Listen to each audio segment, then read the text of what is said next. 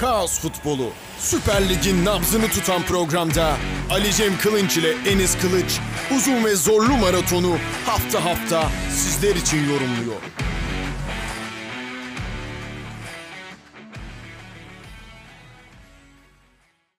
Plase Dergi'den herkese selamlar, sevgiler. Plase Dergi'nin Kaos Futbol Podcast'inin 3. bölümünde sizlerle birlikteyiz. Geride bıraktığımız ikinci bölümün aksine bugün yanında bir onur konuğum var. Evet Enes Kılıç'ın yerine bugün Enes Gül aldı. Plase Dergi'nin çok saygın isimlerinden Enes Gül yanımda. Enes hoş geldin. Hoş bulduk abi. Teşekkür ederim güzel sözlerin için. Estağfurullah. E, nasip de seninle podcast yapmak da varmış. evet öyle oldu biraz. E, bugün yanımda sen bana eşlik edeceksin. Dilersen hemen bölümümüze geçelim. Tabii nasıl istersin. E, Fenerbahçe ile başlıyoruz bugün. E, Fenerbahçe Altay'ı deplasmanda 2-0 mağlup etti. Yine gol yemeyen bir Fenerbahçe'yi izledik. Geride bıraktığımız 3 haftada kalesini gole kapatmayı başaran e, iki takımdan birisi Fenerbahçe. Diğeri de Beşiktaş'tı. E, çok güvenli bir oyunu var. Son yıllarda izlediğimiz en güvenli futbol oynayan Fenerbahçe'yi izliyoruz. E, hemen bir hem maçla ilgili yorumunu alayım, genel bir yorumunu alayım. Daha sonra detayları da ineriz. Tabii abi e, zaten bugün programda konuşacağımız tüm takımların en azından sadece bu son haftaki maçları değil bir 3 haftalık milli araya girmişken 3 haftalık sürecini de konuşmuş olacağız. Daha doğrusu sezon başlangıcını konuşmuş olacağız.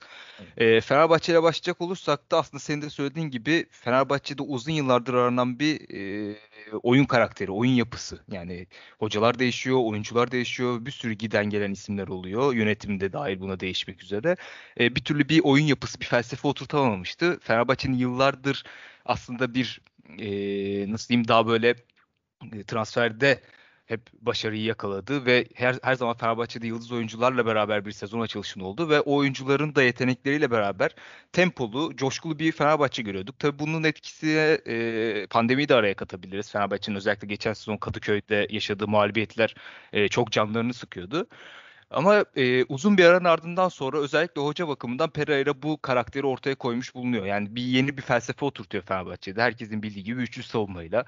E, herkes de bunu konuşuyor. Yani ki geçtiğimiz maçlarda hazırlık maçıydı yanlış hatırlamıyorsam taraftarın 4-4-2 4-4-2 diye bağırmaları vardı evet. Pereira'ya ve yani gerçekten biraz da Türk futbolunu özetleyen bir görüntüydü orası. Ee, dediğim gibi e, Pereira çok ciddi bir şekilde bir felsefe oturtmaya çalışıyor Fenerbahçe'de ve bunu bence başardı. Ee, en azından şimdilik. Tabii ki de üzerine koyarak devam edecekler ki üzerine koyarak devam ediyorlar da aynı zamanda.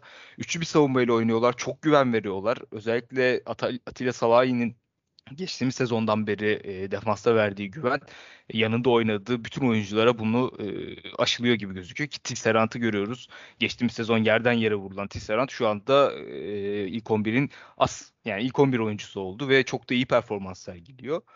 E, onun dışında kanat beklerde bir orijinal kanat bekleri olmamasına rağmen hadi Nazım Sangare bir bek oyuncusu ama hayatında ilk defa herhalde kanat bek olarak oynuyor. Ee, sol tarafta Ferdi Kadıoğlu oynuyor. Oraya durmadan bir transfer haberleri çıkıyor Fenerbahçe'den ama Ferdi her maçta üzerine koya koya insanları şaşırtıyor. Ya kesin bir transfer gelecektir oraya. Gelmese bile e, farklı bir çözümler de bulabilir oraya Pereira. Ama e, Pereira'nın en azından bir oyun mentalitesi oturtması ve e, onunla beraber bazı oyuncularda Tisserant olsun, Ferdi olsun, genç oyunculara verdiği özgüven olsun, onları üste çıkartması e, en büyük artılarından biri ve bu 3 maçlık süreçte lig için baktığımızda gol yememeleri çok daha normal değil gibi gözüküyor bana. Evet dediklerine katılmamak elde değil. Yani bu üçlü savunma futbolu zaten geçtiğimiz yılın sonlarına doğru bu Thomas Tuchel'in Fenerbahçe e, ne Fenerbahçesi ya Chelsea'ye geçişiyle beraber e, çıkışında e, çok ön plana çıkmıştı. Daha sonrasında Euro 2020'de de çok çok kez örneklerini gördük. Vitor Pereira da e, Çin'de bu üçlü savunma sistemini uyguluyordu. Daha sonrasında Fenerbahçe'yi de şu anda empoze etmiş durumda. E, ben Vitor Pereira'nın gelişiyle beraber şu da dikkatimi çekti ki kimsenin forma garantisi yok. Bu bence çok güzel bir şey. Ee, sahada bulunan her oyuncu her an yerimi kaptırabilirim düşüncesiyle sahada olduğunda e, performansını maksimize edebiliyor. Bu bakımdan Ferdi Kadıoğlu bile kendini ilk 11'de bir yer ararken sol kanat bekliğini bile yerleştirdi. Yani bundan sonra orada oynamasa bile başka bir takıma bile gitse Ferdi'nin repertuarında bu her zaman olacak. Bu e, onun için bulunmaz bir nimet Vitor Pereira. E, onun haricinde sen de biliyorsun ki işte Arda Güler olsun, Muhammed Gümüşkaya olsun, e, e, işte Fatih Şanlıtürk geçtiğimiz hafta Helsinki maçında çıktı, Hı. golünü attı. E, bunlar çok değerli şeyler. Yani Mesut Özil var o mevki için. İrfan Can Kahveci var. Mert Hakan Yandaş var. İşte geçtiğimiz yılın en çok forma alan süre, en çok forma alan oyuncuları bunlar. Ama bir şekilde gençleri de sürekli olarak tercih ediyor Vitor Pereira. Bu bakımdan çok değerliydi. Birazcık e, yeni transferleri de konuşalım. Çünkü senin de bahsettiğin gibi e, geçtiğimiz yıllarda çok kez transferin şampiyonu olan Fenerbahçe bu sezon transferde sessiz kalıp daha çok oyuna yatırım yaptı. E, şimdi insanlarda da ister istemez bir e, ulan takım iyi gidiyor ama inşallah bunu aldırıp transferi yapmazlar gibi bir e, korku var. İşte Valencia mesela her hafta gol atmaya devam ediyor santrafor mevkisinde ve hani yönetim de bu konuyu e, böyle kalkan olarak kullanıp santrafor transferi yapmazsa Fenerbahçe ne gibi durumlara düşer? Bir de bunu konuşalım istiyorum seninle. Ya abi çok güzel noktaya değindin aslında. Özellikle Valencia konusu ve forvet konusu Fenerbahçe'de. Şimdi bir sürü isim çıktı e, öne sürüldü Fenerbahçe için. Doğal hala da yani herhangi bir forvet transferi gelecekse de gelene kadar bu tür isimler çok fazla şekilde dönmeye, dönmeye devam edecek Fenerbahçe üzerinden. Şimdi çıkan isimlere bakıyorum. Çoğu isim bazıları gerçekten top seviyede bazıları çok farklı isimler. Şimdi Fenerbahçe'nin oyuna baktığımda Valencia'nın şu an onlara verdiği, Fenerbahçe takımına verdiği e, katkıyı verebilecek isimler çok fazla gündemde olan isimler gibi değil. Yani Valencia'nın oyunuyla Fenerbahçe'nin gündeminde olan tek isim Dembele herhalde. E, evet. Uyum olarak söylüyorum. E, şimdi Pereira oraya nasıl bir hoca e, oyuncu istiyor? Bence Valencia gibi bir oyuncu istiyor. Çünkü Valencia'dan bu oyun üzerinden çok ciddi bir şekilde verim almaya başladı. Şimdi e, Fenerbahçe yönetiminin de forvet transferi olarak özellikle son dönemlerde, son yıllarda forvette çok büyük sıkıntılar yaşadıkları için oraya nokta atış atmak istiyorlar ve nokta atışta da bu ismin e, isim olarak da üst seviyede bir isim olmasını istiyorlar. Ama şimdi buna gerek var mı acaba? Çünkü bu 3 haftalık süreçte lig olarak baktığımda ve hani tabii e, Avrupa maçları da dahil buna.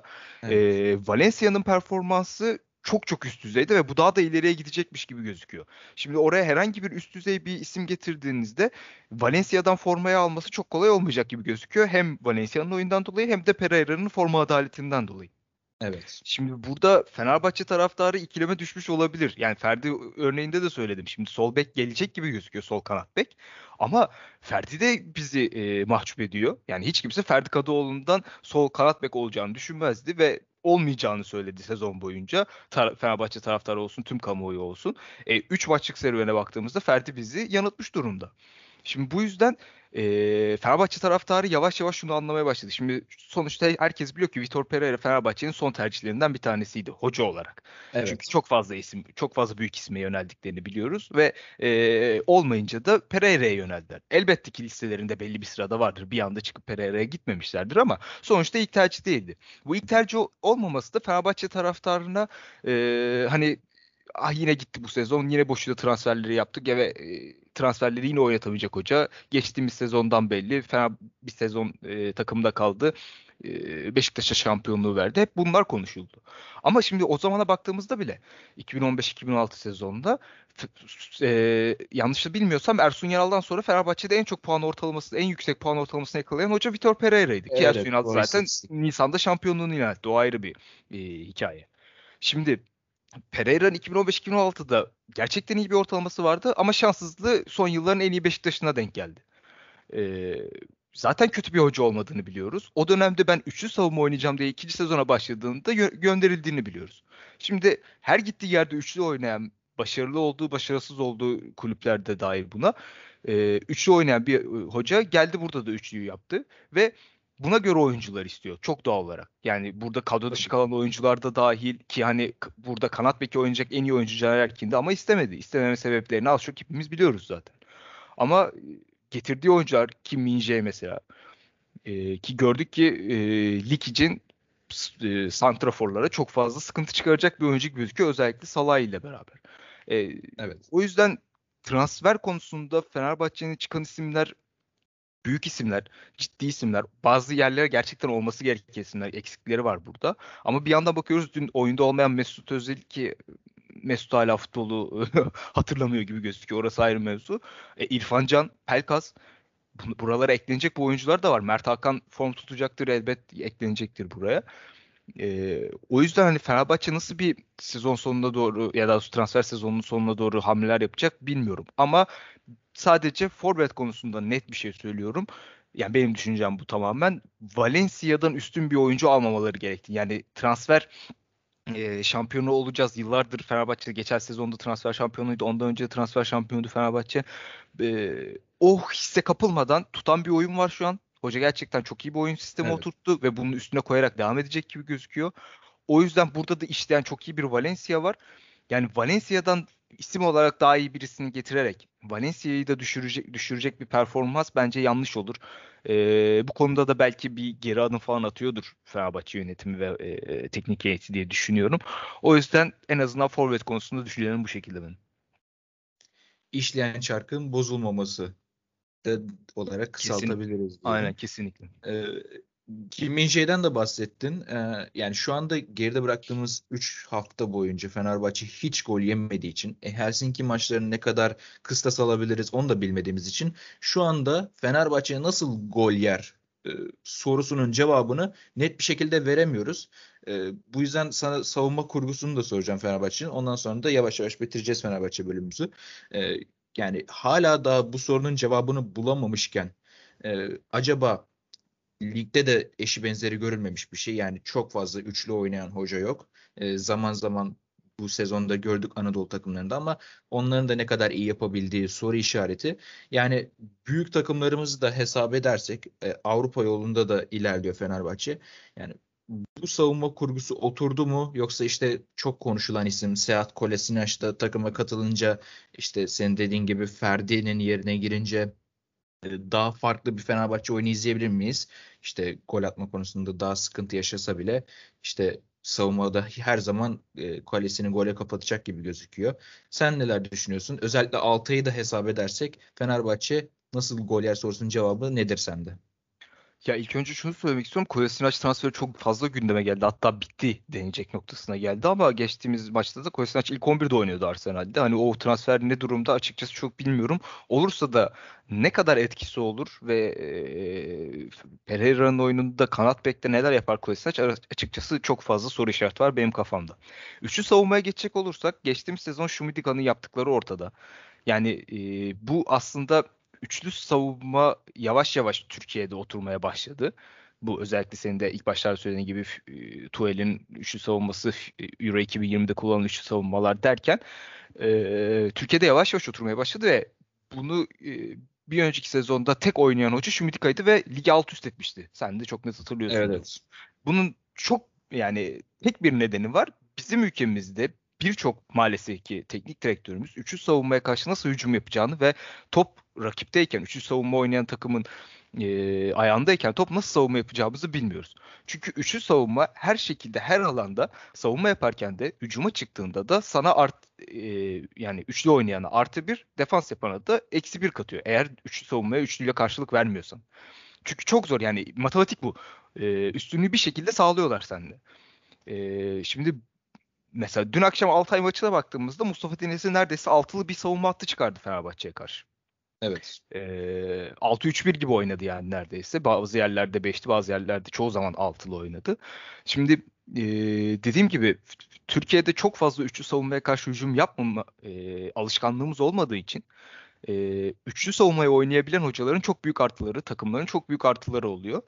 E, o yüzden yavaş yavaş bu üçlü savunmaların fazla olması bizim de gelişeceğimiz anlamına gelir. Rakiplerin, Fenerbahçe'nin rakiplerinin de gelişeceğinin anlamına gelir. Şimdi Fenerbahçe'nin 3 maçına baktığımızda tamam çok ciddi bir hücum hattı olan takımlara karşı oynamadılar. Ama çoğu rakiplerine şu anda bir e, fikir vermeye başladılar. Örnek veriyorum Beşiktaş da 3 maçtır gol yemedi. O da çok ciddi hücum şeylerine e, hatlarına karşı oynamadı. Ama mesela o da Gaziantep'e karşı 3'ü savunmada oynadı. Karagümrük tamamen farklı. Onu birazdan konuşuruz. E, ama dediğim gibi üçlü savunmalara karşı e, nasıl hücum yapacağımızı, onlara karşı nasıl savunma yapacağımızı yavaş yavaş çözmeye başlıyoruz. O çözmeyi kimler yapar? Ligdeki çok fazla hoca yapamaz gibi gözüküyor. Çok fazla takım da yapamaz gibi gözüküyor. Ee, hem gücünden dolayı, Fenerbahçe'nin de gücünden dolayı. O yüzden hala Fenerbahçe'nin çok net bir şekilde ciddi savun hücum hatlarına karşı oynamadığı için bu savunmasının defolarını daha görmüş değiliz. Yani Ferdi'nin kanadı elbet bir defo oluşturacaktır. Çünkü Ferdi bir savunma oyuncusu değil. Çok doğal. Tamam arkasında Atilla Salah'ı orayı kapatan Luis Gustavo geliyor oraya ama e, elbet burada bir defoları olacaktır. E, Tisserand geçtiğimiz sezonda sadece takım ve kendi performans kötü diye değil. Yani bazı defoları da var Tisserand'ın. Kim Minje'yi ilk defa izliyoruz hepimiz. O yüzden ona e, bir şey diyemem. Ama ne olursa olsun Fenerbahçe'nin rahat bir şekilde hiçbir zaman gol yemeyeceğini ben de düşünüyorum açıkçası. Çok zor gol yemeleri. Ee, yani Gustavo'nun sezon boyu böyle bir performans sergileyecek olması, Atilla Salah'ın zaten performans ortada, Kim Minje duruşuyla, hızıyla en azından onu verdi ilk görüşte. E, Serdar Aziz var orada her zaman ligin gediklisidir. E, Akale'de de senin söylediğin gibi Altay'ın ekstra performanslarını geçtiğimiz sezonlardan çok iyi biliyoruz. O yüzden dediğin gibi gol yeme noktasında çok e, sıkıntı yaşayacaklarını zannetmiyorum Fenerbahçe'nin. Ama e, belli maçlarda özellikle hücum hattının kuvvetli olduğu büyük maçlarda, derbilerde veya daha orta sıra takımlara karşı da görmek lazım. Orada biraz e, hücumdaki yani rakibin hücumundan etkilenip kendi hücumlarını yani Fenerbahçe hücumunun e, nasıl reaksiyonlar vereceği çok önemli. Orada da işte ilerideki usta ayaklarına bağlı. E, sonuçta evet. defansta hücumdan başlar aslında. Sen de biliyorsun bunu. E, biraz daha bu milli aradan sonra daha net konuşabiliriz aslında Fenerbahçe'nin savunma hattını. Evet dediklerine ben de katılıyorum. Ee, bakalım Fenerbahçe'nin önümüzdeki haftalardaki gidişatı nasıl olacak? Avrupa Ligi de başlamak üzere. Ee, orada da izleyeceğiz Fenerbahçe'yi. Başarılar diliyoruz tekrardan. Evet. Ee, o zaman Fenerbahçe ile ilgili ekleyeceğimiz başka bir şey yoksa Trabzonspor'a geçebiliriz. Geçebilin, geçelim. Ee, ya sen de şey yapmadan önce Trabzon maçı herhalde bu hafta sonunda en az izlenen maçlardan bir tanesiydi diye tahmin evet, ediyorum. Evet ben de ben de öyle düşünüyorum. Çünkü e, sıkışık bir bu hafta maçlardı. vardı. Aynen. Evet evet. Galatasaray'la Sivasspor aynı anda maç oynarken Trabzonspor'la da Fenerbahçe aynı anda maç oynadı. Ee, Avrupa'da hafta içinde boy gösteren takımlarımız e, pazar gününde hep beraber oynadılar. O yüzden e, bir sıkışıklık vardı orada. E, Trabzonspor'la ilgili konuşurken çok fazla Giresunspor maçına değinmesek de Trabzonspor'u şöyle geride bıraktığı 3 haftayı bir değerlendireceğiz tabii ki de. E, yani 3'te 3 yapan iki takımımızdan birisi şu anda ligde Trabzonspor. Fenerbahçe en az gol yiyen takım haliyle Trabzonspor'da en çok gol atan takım. Ee, bunu Enis'le de konuşmuştuk. Sen de de konuşalım. Abdullah Avcı'dan görmeye alışık olmadığımız bir e, oyun yapısı izliyoruz. E, hayatı boyunca yani futbol kariyeri boyunca teknik direktörlük kariyeri boyunca her zaman savunma kurgusunu, savunma planlamasını e, önde tutan bir hocaydı Abdullah Avcı. Ama görüyoruz ki bu yıl kadro kalitesinin de Trabzonspor'da ciddi şekilde artmasıyla hücumda da çok etkili bir takım izliyoruz. Ee, sen neler düşünüyorsun? Öncelikle Abdullah Avcı'nın e, bu hücum oyun planına, hücumsal oyun planına hem de e, ilerleyen günlerde neler yaşayacaklarına dair. Ya aslında çok doğru söyledin. Abdullah Avcı'dan aslında ilk defa böyle bir takım görüyoruz. Hem e, senin de söylediğin gibi takımın içerisindeki yetenekli ayakların çok fazla olması hem de Abdullah Avcı'nın bu zamana kadar e, yaşadığı tecrübelerden dolayı diyebiliriz. Bence bunu Beşiktaş'ta da denemek istiyordu ve yapacaktı da öyle gözüküyordu ama çok yanlış zamanda Beşiktaş'a gitti. Beşiktaş'ın yönetim olarak çok büyük sıkıntılar yaşadığı dönemlerde, maddi olarak çok büyük sıkıntılar yaşadığı dönemde zorlu bir yere gitti ve o istediği oyun yapısını oturtacak ne zamanı ne de vakti vardı Beşiktaş'ın. O yüzden Abdullah Avcı aslında Beşiktaş'ta yolları ayırması gerek e, ayırmak zorunda kaldı. Ya şimdi Trabzon'a dönecek olursak bu takımla Abdullah Avcı'nın bizim daha önceki yıllarda gördüğümüz oyunlarını izlememiz çok zor. Neden? Çünkü Abdullah Avcı'dan daha önce ne gördük? Her zaman oyunu kontrolü elinde olan, her zaman savunmayı çok ciddi bir şekilde ele alan ve maçı 1-0'a getirecek noktayı bulduğunda hemen getirip ondan sonra da ta- oyunu tamamen kendi istedikleri gibi, kendi istedikleri tempoda oynayabilen bir Abdullah Avcı takımı. Çok klasiktir bu. Çok defa izledik bu şekilde. Evet, evet. Şimdi bir Trabzonspor'un gerçekten e, kulüp yapısı yani e, ne olursa olsun hoca değişsin, oyuncu değişsin hiç fark etmez. Stat değişsin, yer değişsin hiç fark etmez. Yapısı bu bu oyuna müsait değil. Yani yıllardır gelen bir şey vardır bu. Çok doğaldır. Her takımda vardır. Bu daha demin Fenerbahçe'de de konuştuk. Pereira burada bir değişikliğe gitti. Şimdi Abdullah Avcı gelip burada bir değişikliğe gitmek istemedi. Çok doğal olarak ve bence de çok doğru bir tercih yaparak. Çünkü Beşiktaş'tan bunu e, cerebesini çekmişti. Elindeki kadroyu çok iyi biliyor ve elindeki kadroyu nasıl oynatacağını e, çok iyi analiz etmiş durumda. He, ufak tefek de olsa Trabzonspor'da Abdullah Avcı'nın etkilerini çok net görüyoruz defansta ama bu elindeki kadro Abdullah Avcı'nın geçtiğimiz yıllarda oynattığı oyuna müsa- e, göre müsait değil ve hani oyunu beklemek de çok doğru değil. Şimdi baktığın zaman Bakasetas, Canini, Vakayeme, e, Cervinho, Hamşik, Berat, Abdülkadir Ömür yani bu isimlerin top teknikleri, bu isimlerin hücum yetenekleri yani tartışılmaz bir seviyede. Evet. O yüzden Abdullah Avcı'nın bu kendini artık bir yerde evrilmesi de e, bir adım attığına işaret. Yani bunda ne kadar başarılı olacak bilmiyorum hala çünkü e, tamam Abdullah Avcı e, oyunu değiştiriyor fakat bildiğimiz Abdullah Avcı savunmasından çok uzaktılar. Çok yani Trabzon çok gol atıyor eyvallah ama çok da gol yiyecek. Öyle gözüküyor yani. Çok rahat değiller gol yeme konusunda. Yani tamam kalede Uğurcan var, Vitor Hugo var, Edgar Ye var ama e, çok da emin çıkamıyorlar yani. Hiçbir Trabzonspor taraftarı da biz bu maç gol yemeyiz diye çıkacaklarını rahat bir şekilde zannetmiyorum. Ha Giresunspor evet. ayrı bir örnek çünkü Giresunspor gerçekten ligde tutulması zor gibi gözüküyor bu kadroyla eğer takviyeler yapmazlarsa. E, o maçı ayrı tutuyoruz tabii ki. Ama hani Roma maçın Roma eşleşmesinde de gördük. Roma tabii ki biraz üst seviye bir eşleşme ama gördük sonuçta orada da. E, o yüzden Abdullah Avcı'nın en azından oyununu değiştirmesi çünkü artık hocalar oyunlarını değiştirmesi lazım. Bunu Pep Guardiola'da da gördük. Herkes biliyor yani geçtiğimiz sezon Paris Saint Germain'i nasıl elediğini çok iyi biliyoruz. Hayatımızda hiç görmediğimiz bir Pep Guardiola takımını görerek eledi. Bu değişimleri yapmaları lazım hocaların ve Abdullah Avcı da geçtiği, geçtiği yıllardan aldığı tecrübelerle bunu yapıyor. Savunmayı bir şekilde daha bir tık daha e, oturtabilirse Trabzonspor'un bu sene e, önünü tutmak çok zor. Yani o hücum hattını tutmak, o hücum hattını e, savunmak çok zor. Gerçekten hani daha demin de konuştuk. Fenerbahçe Trabzonspor'un ilk maçını çok merak ediyorum. Aşırı merak ediyorum. Yani en, bu sezonun içerisinde en merak ettiğim maçlardan bir tanesi öyle söyleyebilirim. Evet aslında yakın zamanda da ciddi bir sınav verecek Trabzonspor. Önümüzdeki hafta Galatasaray. Galatasaray'la. Ee, Aynen. Milli aradan yani, sonra milli aradan sonra Galatasaray'la karşılaşacak. Belki de en ciddi Trabzon'u o zaman izleyeceğiz. Tabii ki de e, Roma maçlarında es geçmemek lazım ki bence ellerinden geleni de yaptılar Roma'ya karşı. Orada ciddi bir kura şanssızlığı vardı. Bu sene Trabzonspor'u Avrupa'da izleyemeyeceğiz o yüzden. Yani e, konferans liginde yani benim görebildiğim iki tane çok dişli takım var. Birisi Tottenham, birisi Roma. E, Trabzonspor'da Roma'ya denk geldi. Şanssızdı. Jose Mourinho da çok sıklıkla da Trabzonspor'un yerinin konferans ligi olmadığını dile getirdi. Kesinlikle. Aslında hani şöyle bir düşünüldüğünde de e, ki kesinlikle savunmayı kafada bitirmiş bir Abdullah Avcı olduğunda ben düşünmüyorum ki gerekli e, takviyeyi de yönetimden istedi.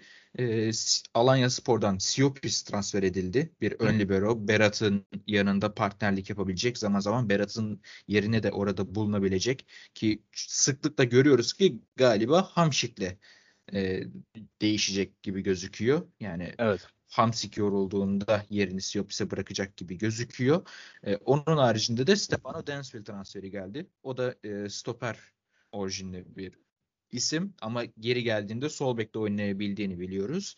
Ee, yani Bruno Perez gibi yani neresinden bakarsak bakalım sadece hücum beki olarak gözüken bir Bruno Perez sağ kanadı sürekli hücum anlamında işlerken e, Stefano Densville'de sol bekte tercih edecek gibi gözüküyor. Yani çünkü ben Abdullah Avcı'da onu hissediyorum yani tamam çok güzel hücum ediyoruz, goller atıyoruz falan ama arkası da çok boş kalıyor durumundan müzdariptir. Yani bunun sıkıntısını çekecektir. Ona bir takviye istediği çok aşikar.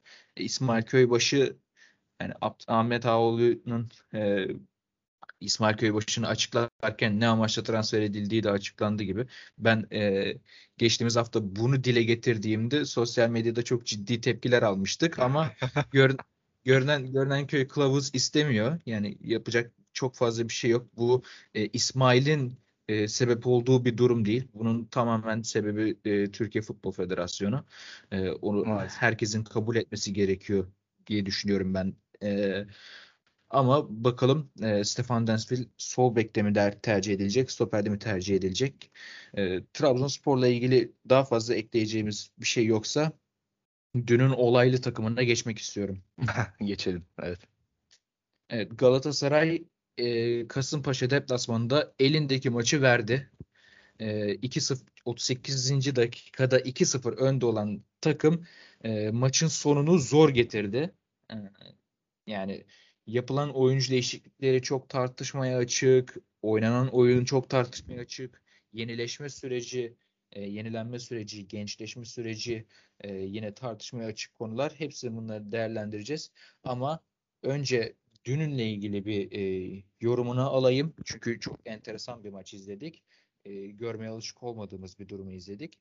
E, geride bıraktığımız iki maçta Renders maçında ve e, Hatay maçında 1-0 geriye düşen Galatasaray o maçları çevirmişti ama burada da 2-0 öne geçen Galatasaray maçı yine çevirdi ve Kasımpaşa ile berabere kaldı. E, neler düşünüyorsun? İlk önce onu sorayım. Ya valla Galatasaray'da bir şey eksik. Gerçekten bir şey eksik ve onun ne eksik olduğunu açıkçası çok fazla bilmiyorum. Ya Gaston Fernandes eksik aslında. Bunu evet. net bir şekilde söyleyebiliriz ama Gest yani tek orta sahada Gaston Fernandes değil. Yani transfer sezonu bitti bitiyor artık. Bu transfer olacak mı olmayacak mı bilmiyorum ama olmayacak gibi gözüküyor en azından söylenenlere göre. Ya şimdi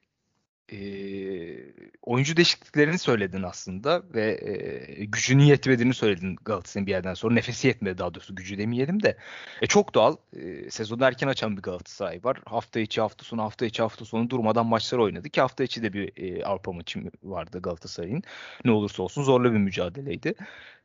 Ee, o yüzden Galatasaray'ın sonlara doğru gücünün kalmayacağını çok net biliyordu. Bunu yani biz de biliyorduk, Fatih Terim de biliyordu, futbolcular da biliyordu bunu ki ona göre de bir ilk yarı oynadı aslında Galatasaray. İlk yarı demeyelim de bir e, 0-35 diyelim en azından. O dakikaları söyleyebiliriz evet. ki gollerinde geldiği dakikalar bunlar. Şimdi Fatih Terim bunu çok net biliyordu. İkinci yarı oyunun düşeceğini ve ona göre değişiklikler yapacağını da çok net biliyordu. Ve bu yüzden Çaldağ'ı, Morutan'ı, tüm elindeki yetenekli oyuncuları sahaya attı. Şimdi Fatih Terim'in de bu oyunu çok seviyorum. Bunda Sergen Yalçın da yapmaya başladı bunu. Yani transfer geliyorsa uyum sağlamaymış, oymuş buymuş hiç önemli değil. Direkt sahaya atıyor. Yani oynayabilecek durumdaysa kondisyon açısından direkt sahaya atan hocalardan ve Fatih Terim'in bu yönünü çok seviyorum. Bundan da her zaman e, fayda sağlamıştır kendisinde. Şimdi Çaldağ ve Morutan, Morutan da başladı orta sahada ve Berkan da başladı üçlü bir orta sahayla. Şimdi ilk gördüğümde bu orta saha sezonu boyunca bu şekilde götürmeyeceğini ben kendi arkadaşlarımla konuşurken söyledim. Yani dedim bu orta saha çok yumuşak. Bazı maçlarda eyvallah olur ama çoğu maçta bu orta sahada çok ciddi şekilde e, ligin diğer takımlarında e, amiyane tabirle dayak yer Galatasaray dedim. E, bunun olacağı çok belliydi. İkinci yarı değişikliklerin bu noktada geleceği çok belliydi ama ikinci yarıya ilk başladığımızda iki değişiklik e, yaptı Galatasaray. Bir Çiçaldağ, bir de Cagney. Cagney yerine Muhammed girdi. Çiçaldağ yerine de Taylan Antalyalı girdi. Şimdi Çiçaldağ'ın çıkma sebebi Fatih Terim'in açıklamasına göre bir midesindeki rahatsızlıktan dolayı çıkmak istemiş. Karnını tutarak ha, Evet aynen. E, Fatih Terim açıklaması da o yönde zaten. Hani bu kabul edilebilir bir şey doğaldır. Zaten çıkması lazımdı ki Çaldağ'ın öyle bir sorunu olmasa da ben yine 60-65 gibi Taylan hamlesini bekleyecektim Fatih Terim'de. Bu okey. Ama şimdi Fatih Terim'in açıklamalarına bakıyorum. Çaldağ'ın çıkmasından sonra Çaldağ'ın maç içerisinde onlara nasıl bir fayda sağladığını ve işte hatlar arasındaki en büyük en, önemli oyuncu olduğunu, geçişlerdeki en önemli oyuncu olduğunu, bağlantı noktasında en önemli oyuncu olduğunu söylüyor Çaldağ'ın. Bu maç sonu açıklamasından bahsediyorum direkt. E tamam Çaldağ bu önemli olduğunu biliyorsun. Onu çıkmak zorunda kaldı. Cagney'i niye çıkardın? Şimdi Cagney'in çıkması bana çok garip geldi açıkçası. Şimdi ilk yarıda çok fazla fırsat kaçırdı. Tamam ama Cagne bağlantı oyununun bu sezon içerisinde Galatasaray'daki en önemli oyunculardan bir tanesi. Saha içerisindeki verimliliği en üst düzeyde. Kendisinin de en üst düzey olduğu dönemlerde ki bu en büyük etkisi hepimiz biliyoruz. Bir sezon önce Premier Lig'de aldığı antrenmanlar ve evet. oynadığı toptan dolayı. Yani bu maalesef ki acı gerçek. Belki de Cagne'nin artık burada antrenman yapmaya başladıktan sonra sezon ortasına doğru bu performansını göremeyeceğiz. Üzücü bir şey bu ama böyle maalesef ki. Ya burada Çiçaldoğan'la çıkmak zorunda kaldığı noktada Cagney'i de aynı anda çıkarması bana biraz garip geldi açıkçası. Fatih Terim'in orada yanlış yaptığını düşünüyorum ben kendi açımdan. Cagney'de bir sorun var mıydı bilmiyorum ama hiçbir yerde görmedim öyle bir e, haber. O yüzden oyuncu değişiklikleri noktasında en garibime giden ve bana en garip gelen nokta buydu. Ee, bilmiyorum sen neler söylersin oyuncu değişiklikleriyle hakkı, hakkında. Çünkü daha sonrasında Taylan'ı falan da konuşacağımız e, yere geçeriz herhalde beraber. Evet evet Taylan'ı da konuşuruz. Ee, yani benim açımdan bu konuda çok örtüştüremediğim noktalar işte Feguli ile Babel'in aynı anda sahada olması durumu. Şimdi e, bağlantı oyununu kuran oyuncun bir anda oradan çıkınca ister istemez Berkan ön alana geçiyor işte Morutan'ın partnerliğini yapmaya başlıyor. Be Taylan ilk topu alan savunmadan ilk topu alan oyuncu oluyor. Tamam okey ama hani senin de dediğin tabirle Galatasaray ikinci yarıda o dayağı yedi zaten. Hani Morutan da çok ciddi oyundan düştü. Normaldir ilk maçı zaten.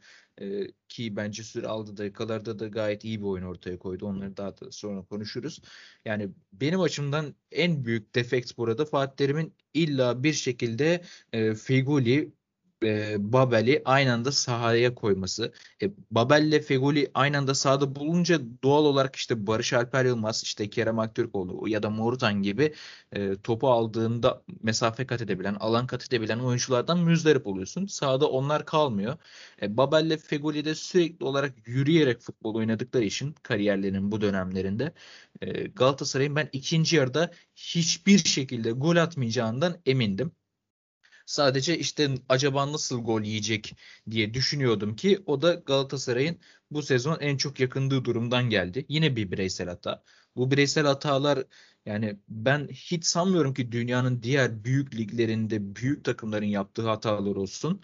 Yani illa bunun için işte Premier Lig'den, e, Bundesliga'dan, işte La Liga'dan falan bahsetmeye gerek yok. Hani onlar bizim için çok büyük ligse. Yani ben e, Steaua Bukreş'in de mesela bu sene Galatasaray Romanya futboluna ciddi yatırımlar yaptı. Ama ben e, o liglerde de böyle büyük takımların bu kadar net oyuncu hataları, bireysel hatalardan doğan goller yediklerini düşünmüyorum. E, Buna Muslera'yı da örnek gösterebilirsin. Uyundama'yı da gösterebilirsin. Bugün Tayland da yaptı. Ee, yani Galatasaray'a gol atılmıyor şu ana kadar. Galatasaray kendi kendine gol yiyor. Bu onlar için çok ciddi bir defekt.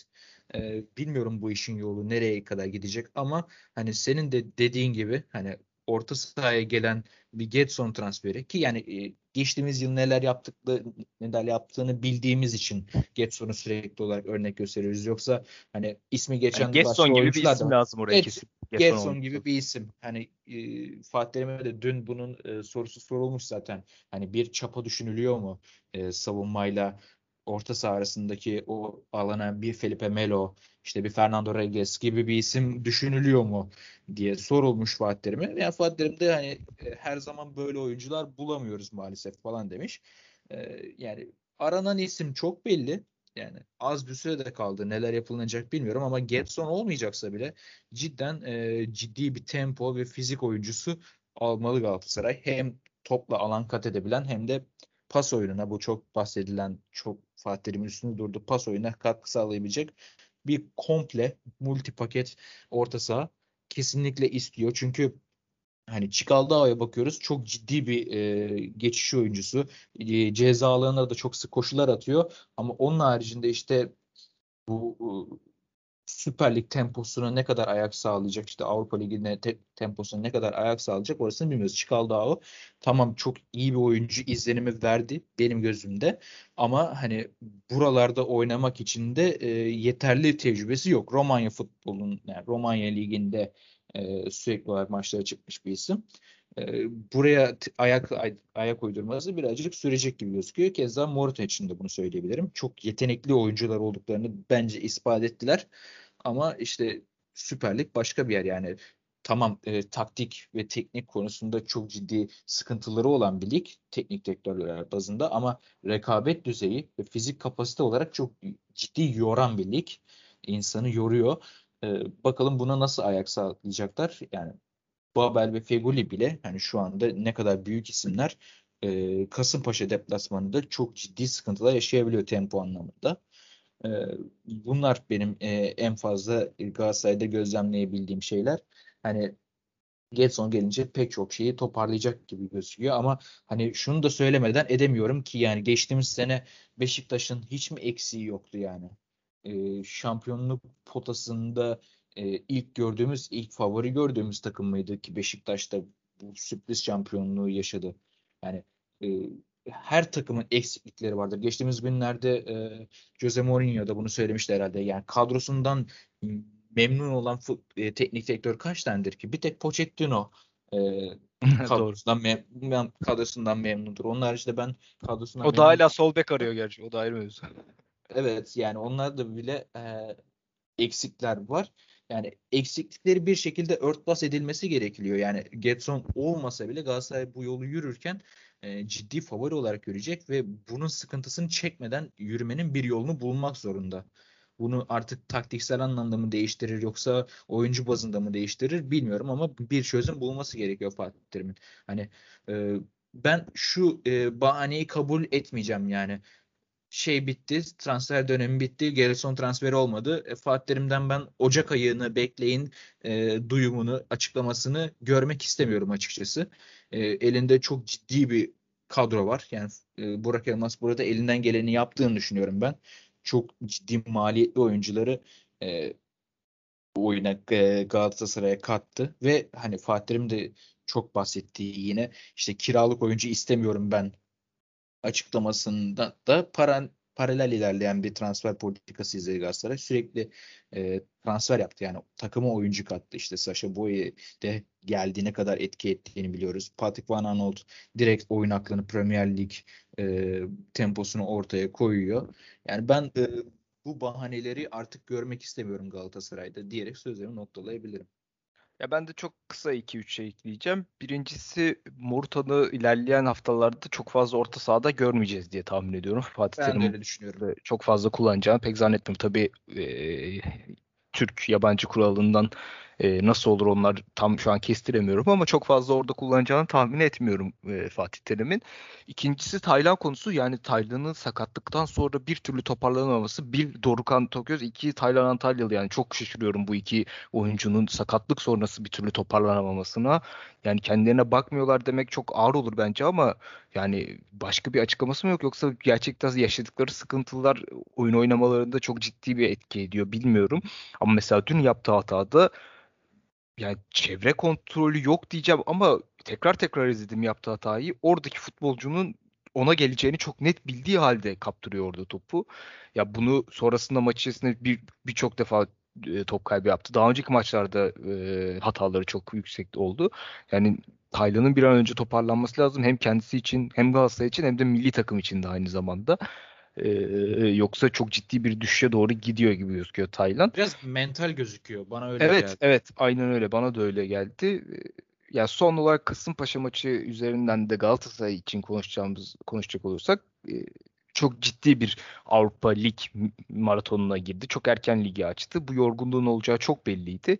Biraz da eldeki ihtiyaç e, kaynakları bu şekilde kullanmak istedi. Aslında Fatih Terim'in yapmak istediği çok doğruydu. Dediğim gibi yani Çiçaldan Borutan hepsini ileri sürerek ligi şey maçı e, ilk yarıda koparmak istedik. Kopardı da ama işte o maçı ilk yarıda koparayım hırsıyla e, son dakikalarda yediği gol onlara bir geri dönüş oldu. Çünkü Van Aanholt artık son dakikalarda ileriye koşuyu attı. Bir top kaybı ve onun boşalttığı alandan gelen bir gol oldu. Ha, belki orada 3 atsalar çok daha iyi olacaktı. Çok daha rahatlayacaktı Galatasaray ama e, dönüşü gol olunca Kasımpaşa'yı da maça ortak ettiler ve maç 2-2 bitti ki 3-2 Kasımpaşa üstünlüğüyle de bitebilirdi.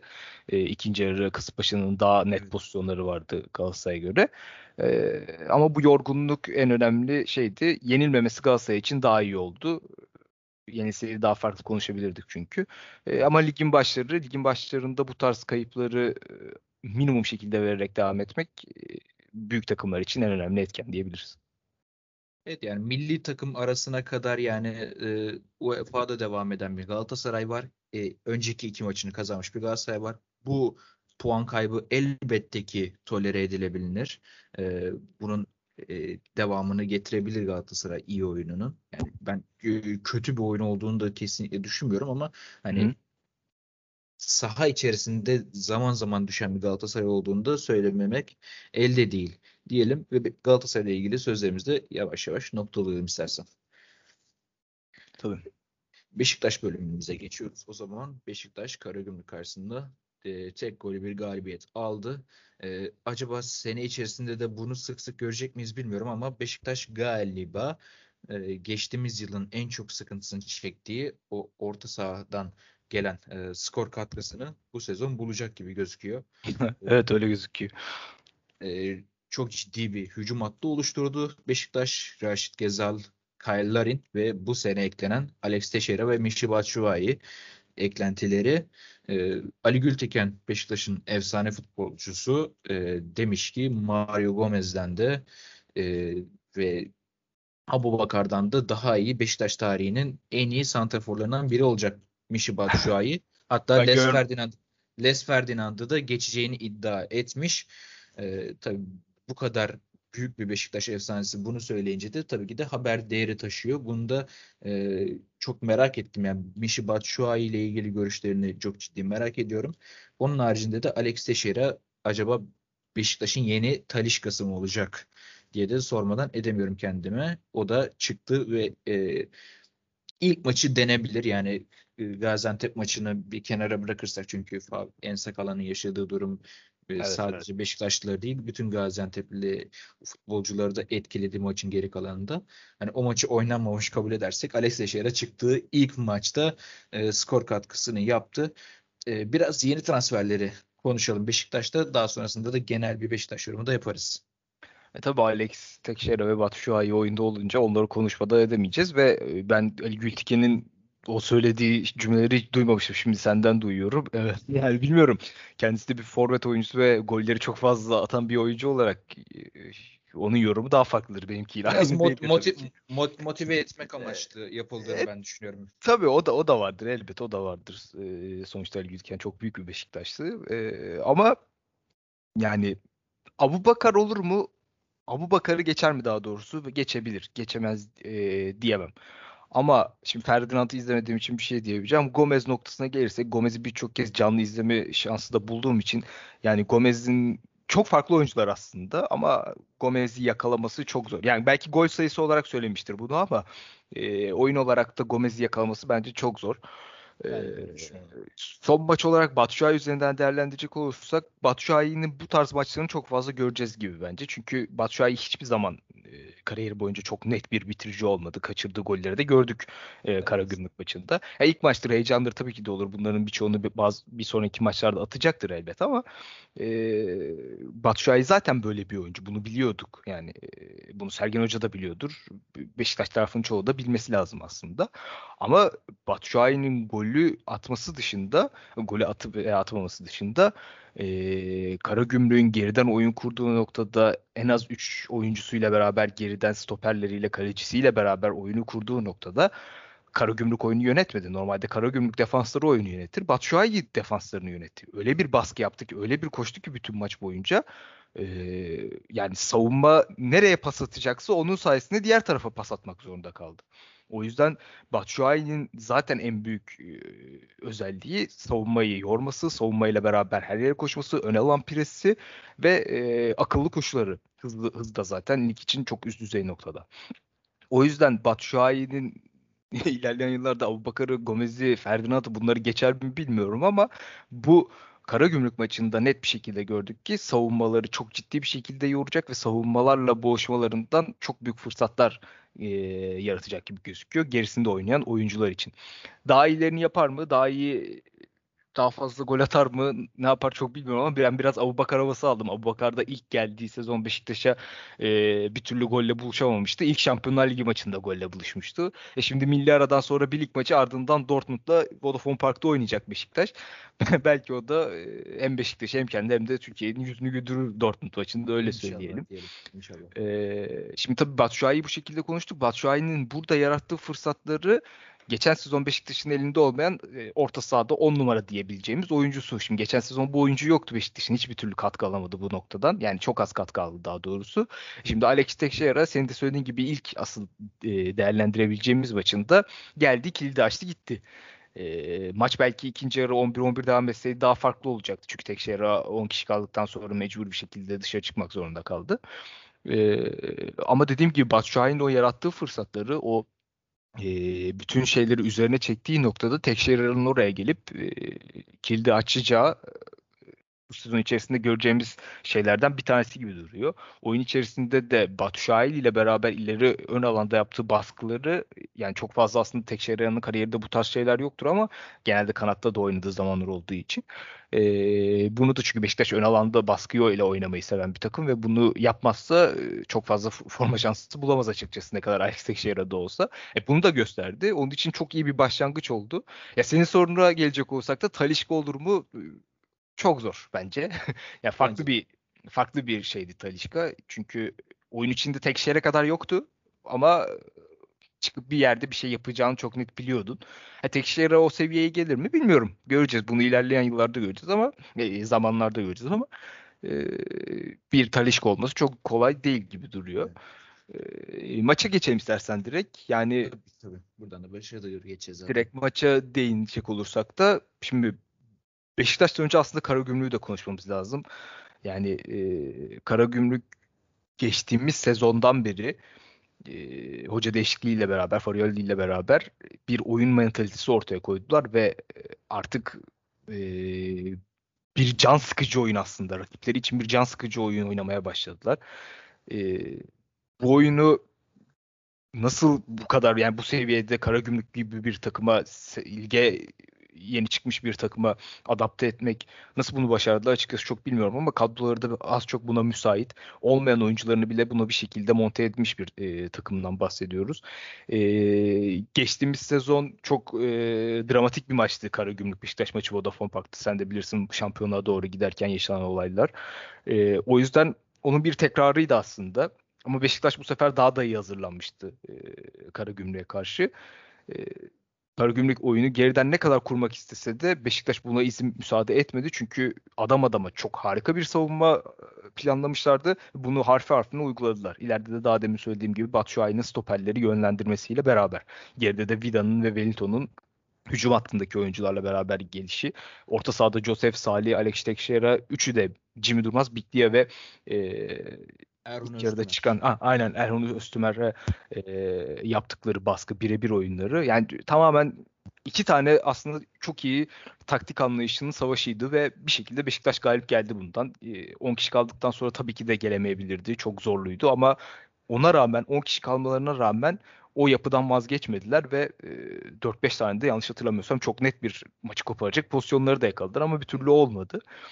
E, o yüzden kara gümrük noktasından söyleyecek olursam gerçekten çok beğeniyorum oyunlarını ve Farioli'nin hocalarının başka bir büyük takımda şans bulmasını açıkçası gerçekten çok istiyorum ve böyle bir nedense sadece aklıma hep gelen Fatih Terim'den sonra sanki oraya monte edilebilecek bir hocaymış gibi geliyor bana.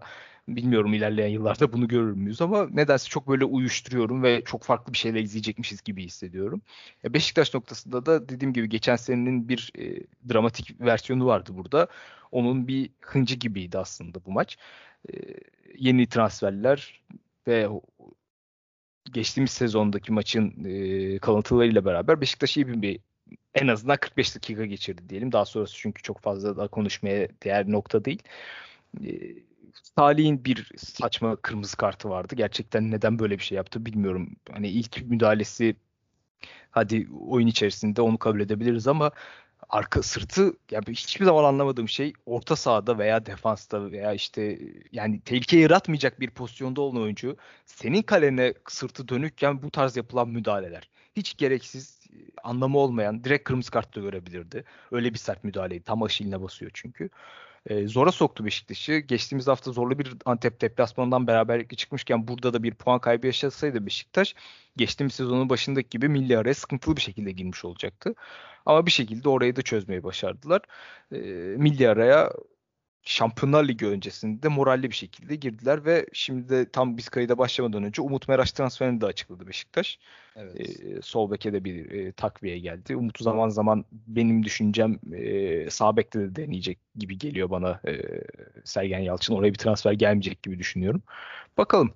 E, hayırlı olsun Beşiktaş'a yeni transferi de ama bu 3 haftalık süreci Beşiktaş adına geçtiğimiz sezonundan kaldığımız yerde devam ediyor. Ancak daha da üzerine koyacakmış gibi bir e, havası var açıkçası Beşiktaş'ın. e, yani istenilen şekilde başlanamaması bence son derece karşılanabilir yani makul karşılanabilir bir durum. Çünkü değişen bir kadro da var. Bunları oyuncuların yeni adapte olma süreçleri vesaire gibi derken sene boyunca geçtiğimiz sene boyunca ki o güçlü oyununu zaman içerisinde yakalayacağını ben de Beşiktaş'ın düşünüyorum. Hatta üstüne de bile çıkabilir senin dediğin gibi. Ee, Umut Meraş transferi de yani Fabrice Sakala'nın yaşadığı durumdan sonra da özellikle Fatih Sergen Yalçın'ın bu sene başından beri sürekli olarak dile getirdiği işte sahada 3 Türk bulundurma e, durumu. İşte Ensakala da yabancı olunca işte mutlaka Atiba ile Josef'i yan yana göremiyorduk. İşte bu maçta da mesela Atiba kenarda oturdu.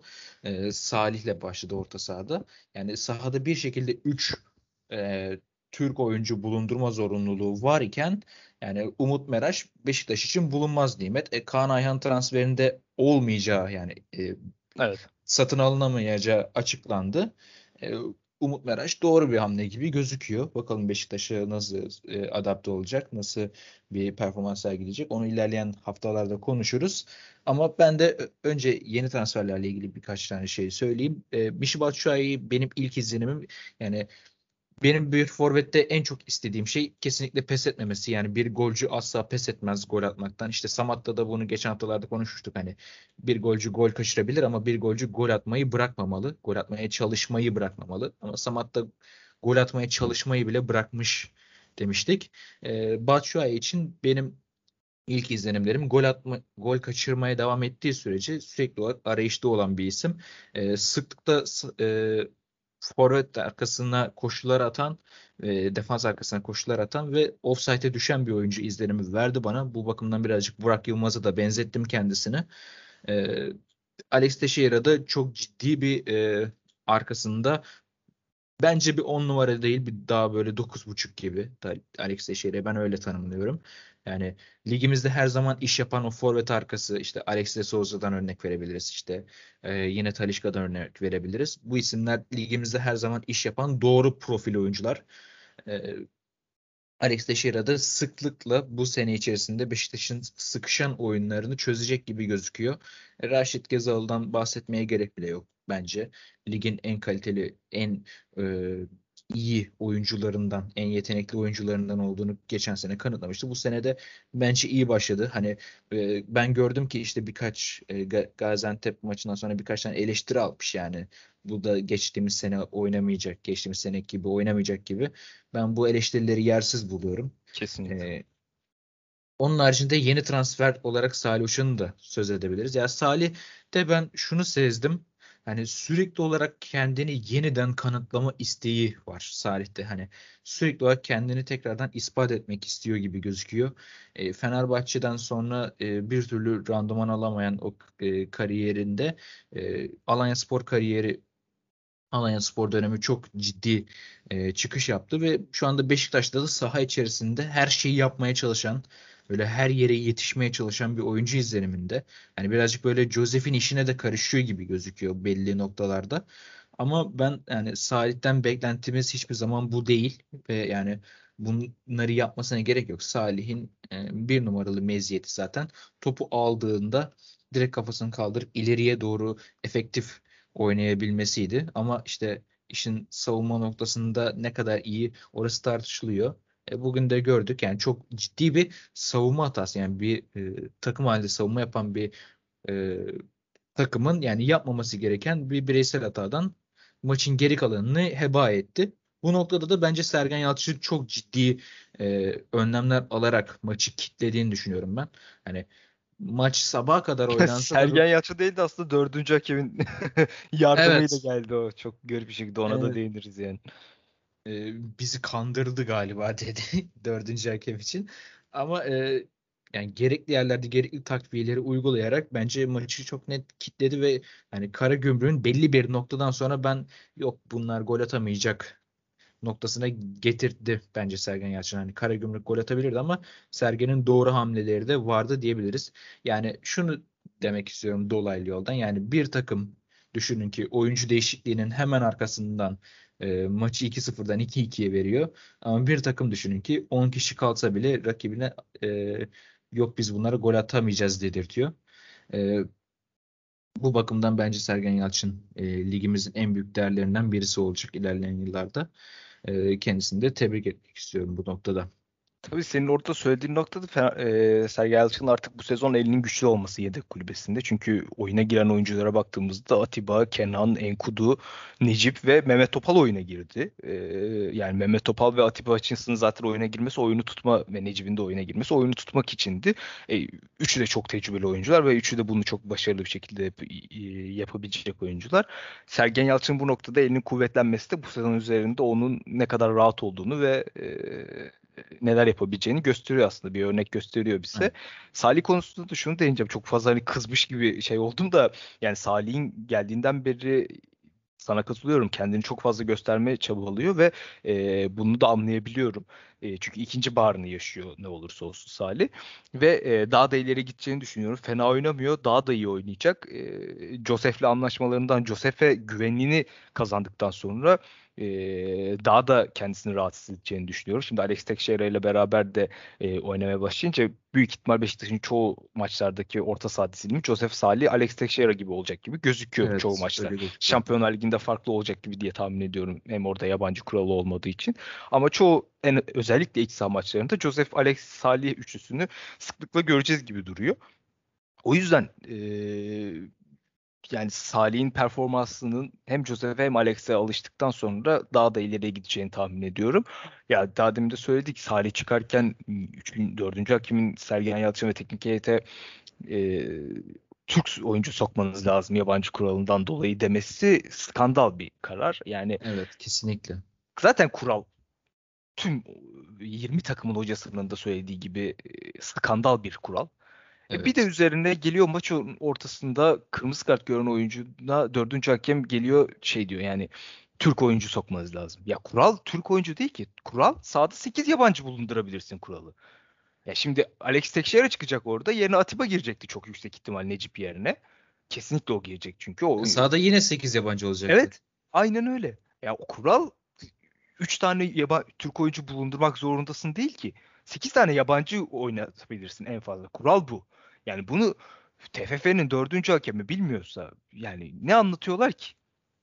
Yani bu saçma bir kural zaten. Sezon başından beri, geçtiğimiz sezondan beri yıllardır konuşuyoruz. Yıllardır herkesin dilinde olan bir şey. Bitmedi, bıkmadılar. Ben anlamıyorum. Yani artık diyecek bir şey Bu da artık son noktasıydı bence. Hani gelinebilecek en top seviyesiydi. Dördüncü hakem 3-3 diye Sergen Yalçın'ı teknik heyete gösterdi, ekibe gösteriyor. Yani diyecek bir şeyim yok açıkçası. İnşallah en kısa sürede bu saçmalıktan kurtuluruz ve e, rahat ederiz yani öyle söyleyebilirim. Zaten geneli olarak baktığımızda yani Türk futbolundaki en büyük tartışmalar zaten bu kuralı anlamama üzerine oluyor. Geçtiğimiz yıllarda da mesela Fatih Terim'in getirmiş olduğu o yabancı serbestliği tabiri caizse e, o kuralda, o sistemde hani Fatih Terim'in sıklıkla dile getirdiği ben Türk oyuncu zorunluluğu getirdim. Yani kadromuzda işte 18'di yanlış hatırlamıyorsam 18 Türk bulundurma zorunluluğu. Ama işte e, bunu herkes işte yabancı serbest olarak algıladı dendi. Bugün de görüyoruz ki işte e, TFF'nin e, hakemi bile saha içerisinde 3 Türk bulundurma zorunluluğu değil yani 8 yabancı bulundurma zorunluluğu olduğunu bilmiyor. E, sürekli olarak böyle getirilen kuralları böyle bir çarpıtma konusunda gerçekten de e, master degree'yiz galiba. Ya ben anlamıyorum abi. Bütün oyuncular, bütün e, teknik sektörü Ersun Yanal da Ersun Hoca da geçen basın toplantısında söylemiş. Ya diyor ki dinleyin bizi dinleyin diyor. Biz buradayız diyor. 20 tane teknik adam. Bir tek Başakşehir galiba e, şey yapmıyor. O da yani Aykut Kocaman artık ne hale geldiği ortada. Yani bu kadar insan diyor, bu kadar insan bunu konuşuyor, kamuoyu bunu konuşuyor, teknik direktörler bunu konuşuyor, futbolcular bunu konuşuyor. Bir tek onlar biliyor. Sonra kural koyuyorlar koydukları kuralında ne olduğunu bilmiyorlar. Çok garip yani. Maalesef üzücü bir olay. Türk futbolu yani, yani bence ne kadar doğru olur burasını bilmiyorum ama hani bu kadar çok teknik direktör bunu dile getirirken sene içerisinde bir yabancı oyuncu değişikliği yani e, kural değişikliği gelir mi? E, çok ciddi e, bununla ilgili spekülasyonlar çıkacak. E, bu da yanlış ama. Bu da yanlış. Böyle bu da, bir şey getirdiğini düşün. E şimdi mesela yani. Beşiktaş bugün Umut Meraş'ı almalarının en büyük sebebi yabancı oyuncu şey, yabancı kuralı. En büyük sebep bu. E, Trabzonspor, İsmail Köybaşı'nı alma sebepleri. Fenerbahçe, Galatasaray bir sürü örnek sayarsın burada. Ya Anadolu'da bile ya yani. ben bu futbolcular kötü olduklarından dolayı değil ama yani şeyinden değil. Bu oyuncular gelmez. Beşiktaş gidip bu Umut Meraş'a gitmezdi sol bek için. Veya Kaan Ayhan'a da gitmezdi belki. Tamam Kaan, Kaan Ayhan çok iyi bir futbolcu ama şimdi Umut Meraş'a gittik. Tam Umut Meraş da Süper Lig'de e, A milli takımda oynayabilecek en üst düzeydeki tek sol beklerden bir tanesi şu an. Yani kötü bir oyuncu değil ama Evet, gitmezdi evet. büyük ihtimalle yani. Bunu Ya söyle. ben, ya ben sana şöyle kötü bir e, noktasını anlatayım. Yani Türk oyun yabancı sahada 3 tane Türk oyuncu bulundurma zorunluluğunun en e, canını yakan şey Anadolu kulüpleri oluyor. Yani Ne tabii. İyi Türk oyuncu, iyi Türk oyuncu zaten büyüklerde oluyor. Beşiktaş'ta, Galatasaray'da, Fenerbahçe'de, Trabzon'da oluyor. E, yani bugün görüyoruz ki Karagümrük'te mesela sol kanatta Kerem Fray'ı izledik. Yani şimdi Kerem Fray kötü oyuncu vesaire gibi topu tutmak istemiyorum çocuğu. Ama yani geçtiğimiz sene orada Fabio Borini oynuyordu. Fabio Borini Milan'da oynamış, Inter'de oynamış. Çok kariyerli ve geçtiğimiz sene de Beşiktaş'ın neredeyse şampiyonlukta neden adam olacaktı. Aynen. Yani Karagümrük'te bunu görüyoruz. İşte Hatay'da çok ciddi görüyoruz bu penzalar. Akintola e, çok ciddi e, bir kadro değişiminde ve geçtiğimiz seneki oyununu oynamakta çok zorlanıyor. E, Alanya Spor'da görüyoruz. Çağdaş Atan sıklıkla dile getiriyor. Orta sahamız temelli değişti. E, çok ciddi bir Anadolu kulüplerinde düşüş var ve hani son yıllarda buralarda yani yük, e, ligin ilk yukarıdaki sıralamalarında Sivasspor'u görüyorduk, Alanyaspor'u görüyorduk, Hatay'ı görüyorduk. Ee, zor anlar yaşatıyordu büyük takımlar ve ligin kalitesi gittikçe artıyordu.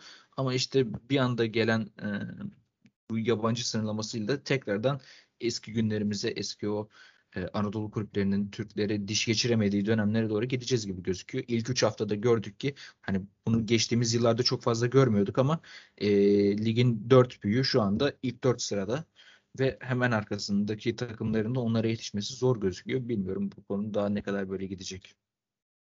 Bakalım. İnşallah en kısa sürede e, hatalarından Doğru dönerler. doğru yolu buluruz diyoruz. Ee, yani buradan da yavaş yavaş programımızın sonuna doğru gelirken haftanın kaosu bölümüne geçeceğiz. Yani sen buna ne kadar hazırlıklısın bilmiyorum ama bizim programımızda böyle bir köşemiz var. Ee, haftanın kaosunu hani senin dediğin e, şeyi seçebiliriz. Ee, yardımcı hakemin Yani dördüncü, kesinlikle o ya. dördüncü, dördüncü başka bir hakemin şey eklenemez bu hafta sonunda. Beşiktaş'ı tabiri caizse kandırmasını seçebiliriz. Ee, Aynen. ama ben yine de e, Ersun Yanal'ın da e, cesaretini için kendisini Evet, tebrik ediyorum. Çok çok ciddi e, basında yankı uyandıran bir basın toplantısı gerçekleştirdi kendi maçlarından sonra. E, o açıklamaları da e, tekrardan izlemek isteyenler varsa sosyal medyada, YouTube'da bulabilirler diyelim ve programımızın sonuna gelelim. Efendim, e, bugün yanımda Enes Gül vardı. Enes bana katıldığın için çok teşekkür ederim sana da. teşekkür ederim. E, Bugün Onur konuğumuzdu kendisi. İlerleyen bölümlerde biz tekrardan burada olmaya devam edeceğiz. Plase dergiyle kalın. Hoşça kalın efendim diyoruz. Hoşçakalın.